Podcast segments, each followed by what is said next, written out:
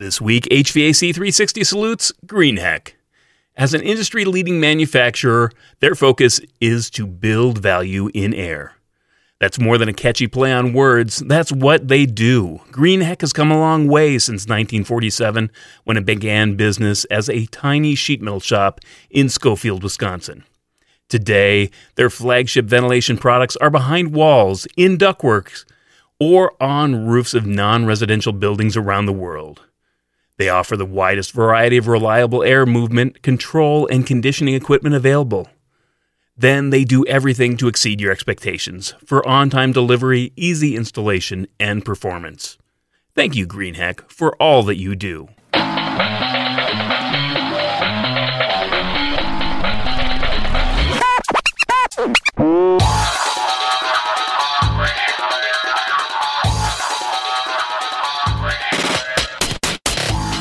Welcome back. Matt Nelson here, your host for HVAC 360, helping you be the best and the brightest in the field of HVAC. And as Thanksgiving week has just passed us, for those listening in real time, I just wanted to pause here and say thank you so much for listening and making this podcast part of your day. So, why Greenheck? Um, why did I salute Greenheck? Greenheck has great products. Uh, they have a great local rep here uh, in our area. Uh, they're one of the first places where I got a factory tour, and that was so fun. If uh, you know you can swing it with your boss and you can get an invitation from your local Green Greenheck rep, I strongly suggest going there and uh, getting a tour of their facility. It was really, really kind of eye opening. And uh, beyond that, they have great online courses. Their submittals, I know it's kind of nerdy, but their submittals are really great. I like the way they're very simple, they're very straightforward, that you can find the information that you want very easily. Uh, in addition, they have a, a, great selection software that you can use if you can't get a hold of the rep. All right. So, what's up for this week? This week's topic comes from a listener after I shared a story in my newsletter titled I'll find the information on the internet. So let's dive in. Uh, what's wrong with that statement? That statement came from a product rep talking about young engineers just being, you know, they, they, cringe every time they hear the, the phrase, I'll just find the information on the internet. You know, first off, you don't know what kind of information you're going to get on the internet. Commercial products are plagued with um, being difficult to find, being difficult to find the right information, and you simply don't know what you don't know. So being able to contact a rep and being able to find that information, being able to um, you know pick their brain on what pieces parts are right. Uh, that's really kind of at the core of this. Um, but as I, my uh, reader pointed out, um, they said that you know it, it, it's not necessarily always about um, you know wanting to uh, be on your own. It's it's a lot of times you don't know what questions to ask. You you don't know any information, and you just don't want um, to look like a fool. So I mean, there obviously there's two strong human factors in play. Obviously, first, like I said, the the engineers. You don't want to look. Um, you don't want to appear to be a burden to your staff uh, to your manager, uh, to your mentors. You don't want to be a burden. You want to be able to fend for yourself, and you want to be able to look information up on your own. Uh, secondly, you don't want to appear stupid.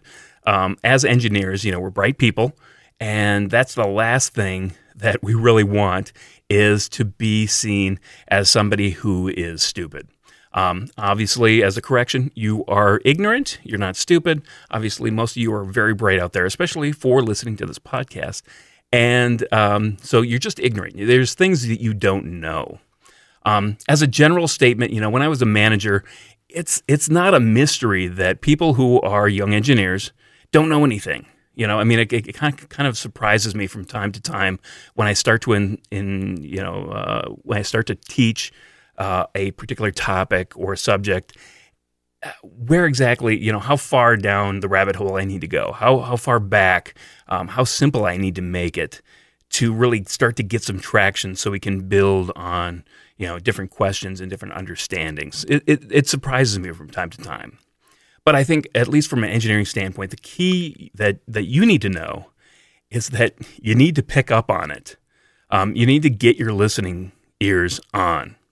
So, hear me clearly you know, the one thing that, that bugged me most as a manager, if you're asking the same question over and over, you need to stop and figure out why. You know, is it not clicking? Is it not you're you know, aren't you not going deep enough? You need to be able to own this information. So you need to be able to stop and figure out why you keep asking the same question over and over again. You know, if you need to write it down, write it down. Um, so ask me ask me any question you want, but if you ask me the same question two or three times, then that's where it becomes a problem. That's when you're seen as somebody who, you know, is is really not willing to to put the uh, the effort in. So I'm going to go over three typical situations here that you're going to be, you know, typically uh, that you're going to uh, ask questions in, um, and it's going to be useful really whether you're an engineer or not. The goal here is to quickly build a solid framework of understanding to get to get your value up. I mean, some of these questions really don't apply in all situations, but I'm going to try to keep them general. All right, so the first situation that you're going to be involved in, obviously, is when you're designing. Um, you need to be able to respect the continuity of your mentor or your you know, whoever the engineer, senior engineer, your manager, you want to be able to respect the continuity of their time. Um, try to bunch your questions or catch them during a break. There's nothing, not that not that it's necessarily bad. I'd rather you ask the question than not. But if you have a question and then five minute, five minutes later you have another question, their productivity just tanks. Um, you know this happens this happens a lot to me when i'm working at home. Um, you know my wife would have a question for me and she doesn't think twice about interrupting me and affecting my continuity but it really takes you a long time to get into that flow state. So when you're doing something and you want to get into that flow state it takes a lot of time. So if you're going to ask a question you know bunch them try to respect the time. Um, also you know ask them to let you know if, you know, all these questions are getting annoying. That serves a you know, kind of like two purposes. One, it tells them, it lets them know that you realize that it's a lot of questions and it allows them to say, no, no, it's okay. So it's a benefit to you just to kind of frame your interruptions. And if it is becoming annoying, it is getting uh, a lot, just you know it allows them to say okay you know what? Can we save this for later? I'll answer it in a little bit. Is there something else that you can that you know how to do that you can do? Um, also you want to be able to develop a habit of thinking of questions. Um, again you know writing them down. Hey why is this done this way? Why is that done this way? You know asking a question and it could be just this it could be really mundane. It's like, why do you draw it this way? Or why do you want it to be laid out uh, this way? Or why do you select this certain product? It could be very mundane, and the question may not be very complex. But when you ask that to somebody who knows a lot more, maybe you get a lot more out of it. So there's a benefit, and it's always great to be in a habit of thinking of questions, wondering why, um, and I've, I've said this before, you know, usually most of the problems that occur on projects, um, aside from communication, is when people stop, stopped asking why. Uh, stop asking the question. So, again, habit of thinking of questions. Um, spread your questions around. Um, you know, if you're if you're kind of targeting the same person over and over again um, because they're your mentor or they know the best, maybe you take a you know you know pause for a little bit or find different people that you can ask questions for. Typically, if you're in a larger office, you're going to have uh, people who are more topical experts. You know, somebody who knows plumbing more, somebody who knows fire protection, somebody who knows HVAC or specifications. Um, so you can you can kind of spread your wealth of questions around and sort of not necessarily target one person all the time. If you're doing if you're having your design reviewed uh, here's another question to ask. Question to ask is Is there anything that you would have done differently? You know, a lot of times uh, laying stuff out is more of an art than anything else. And if you're able to, um, you know, step back and ask that question, you know, what would you have done differently? you can get some great answers from that. And also, uh, another thing is you can ask about items that need to be coordinated with other, other engineers, um, whether it be structural, whether it be electrical, whether it be plumbing.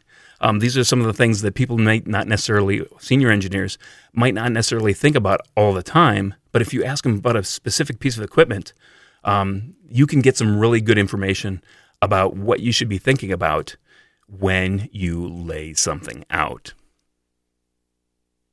All right, let's move on to lunch and learns. Uh, a second scenario where you're going to be asking a lot of questions. You know, remember that the lunch and learns are, you know, your goal is to to learn. Um, yeah, it's really your goal. It's not their goal. Um, obviously, their goal is to be specified, but you know that you know that that it is what it is. So just you know, don't misunderstand their uh, why they do a lunch and learn. Their lunch and learn, their reason is to get into the specifications. Um, obviously, ideally, they'd like to be the basis of design, which is you know all their equipment, all their names, you know, uh, is going to be listed on the drawings in the schedules. Uh, but if they can't be the base of design, at least they want to be one of the options, one of the approved equals uh, to be able to do that. So remember that uh, even though it is to learn the lunch and learn, um, remember to ask a few questions, uh, but don't be the type of person that really drags the presentation out. Um, they want to get through the through the, through the lunch and learn, and really everybody has to get back to work. So um, don't necessarily overwhelm them with questions. Space it out. Maybe ask them, you know, a couple during the presentation, maybe one or two after the presentation, and if if so, you know, get their card. If you still have information, get their card and maybe you know talk to them after the fact. One thing during the lunch and learns, remember that other people might have the exact same question. So don't be afraid because somebody in your group is bound to have that uh, same question remember that uh, more senior engineers have to be reminded of a few details as well. So, if you're going to ask a question that seems simple to you, maybe it's something that somebody else needs to be reminded of. Um, you know, even even the people who've done this time and time again, some things tend to just be forgotten.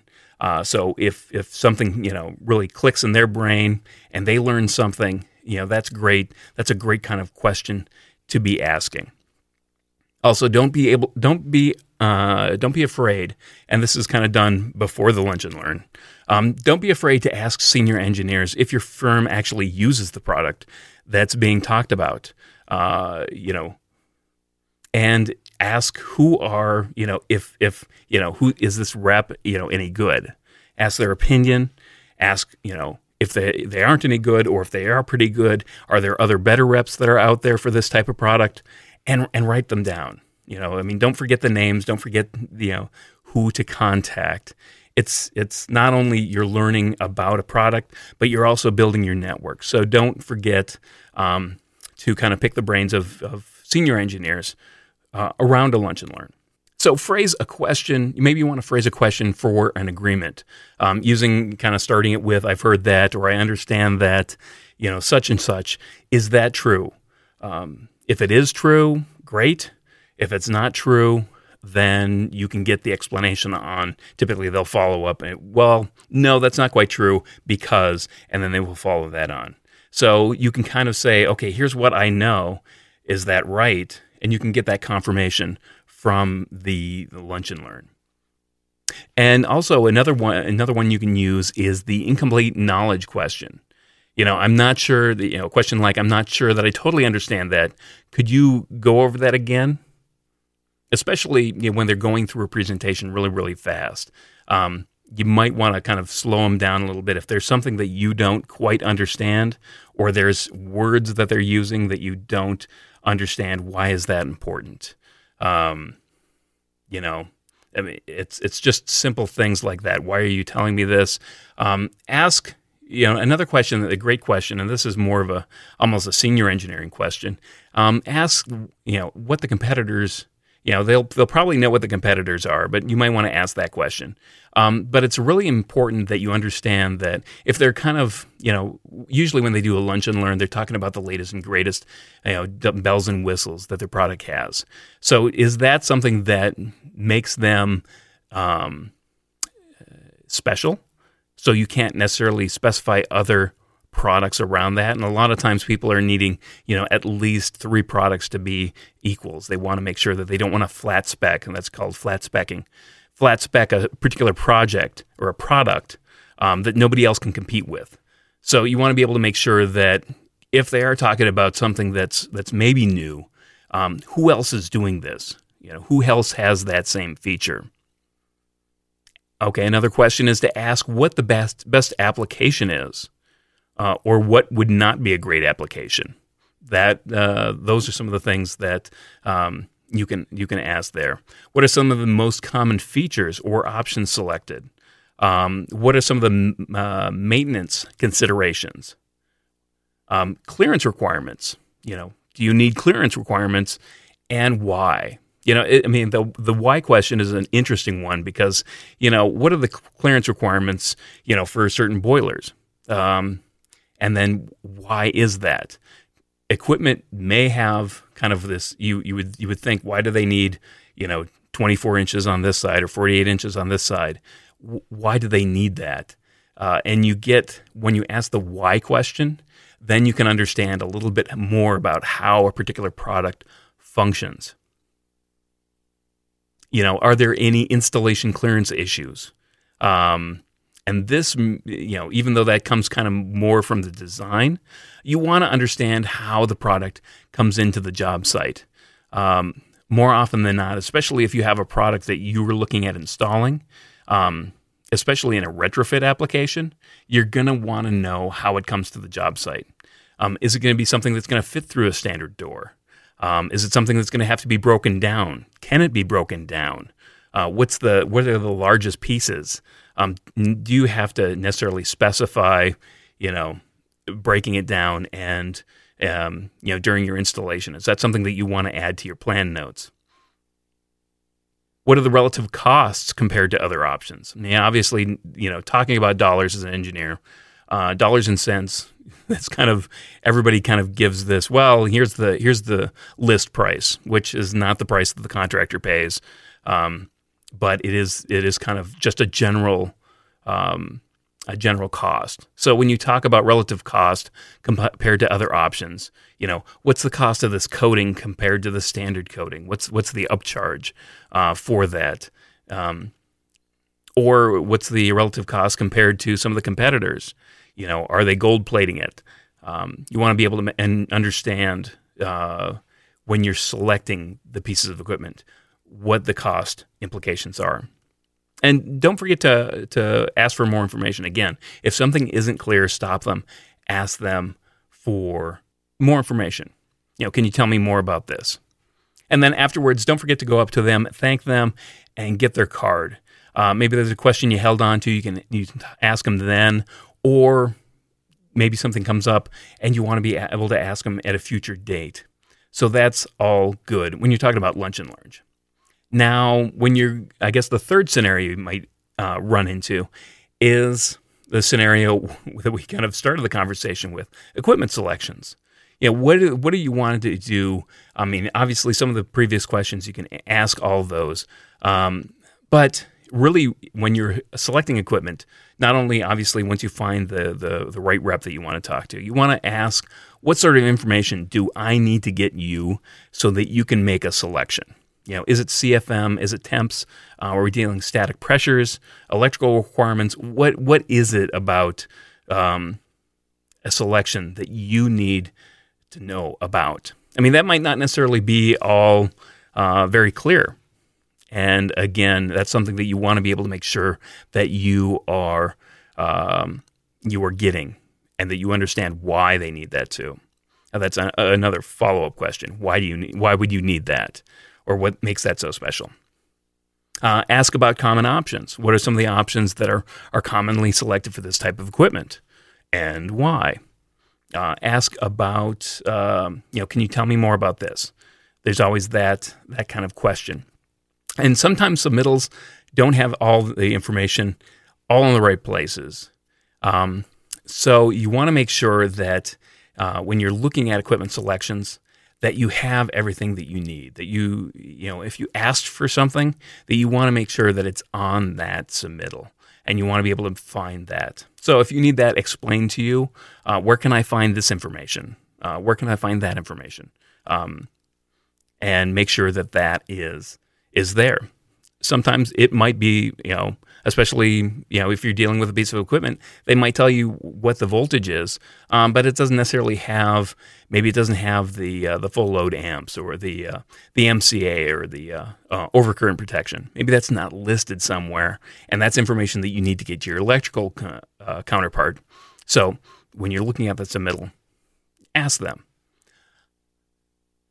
And if you pick something with uh, certain parameters, um, and this happens a lot, say in fans, um, they might give you a different selection.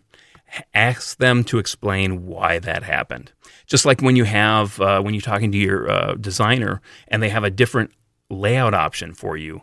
If somebody comes back and it's a different type of fan, different size of fan with a different type of motor, um, you know you can play with those things. There's a lot of variables going into selecting equi- uh, commercial equipment.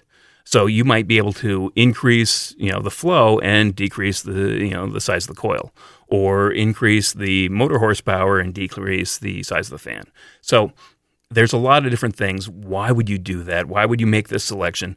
Sometimes it, it just comes down to cost. Sometimes it was, you know, they've selected it for no particular reason at all. Um, so ask them to explain why. All right. I hope some of these questions were helpful to you. I hope that um, gave you an idea of some questions that you might want to ask um, to get you from ignorant to informed. Um, all right. Well, thanks so much for listening. I hope you learned something. If you know somebody who needs this knowledge, consider passing this episode along. This is by far the best thing that you can really do for the podcast. Um, if you want to do more, there's uh, three different things. Uh, if you're not a subscriber, consider joining the growing community of people just like you over at HVAC360.com. Sign up for my news, newsletter and get some more weekly goodness. Uh, if you would subscribe to my YouTube channel. And uh, lastly, I would be greatly honored if you'd consider me, leaving me a rating and review over at Apple Podcasts. All right, well, that's a wrap for this episode of HVAC 360. I'm Matt Nelson, helping you be the best of the brightest in the field of HVAC. And as always, know what you build, and share what you know.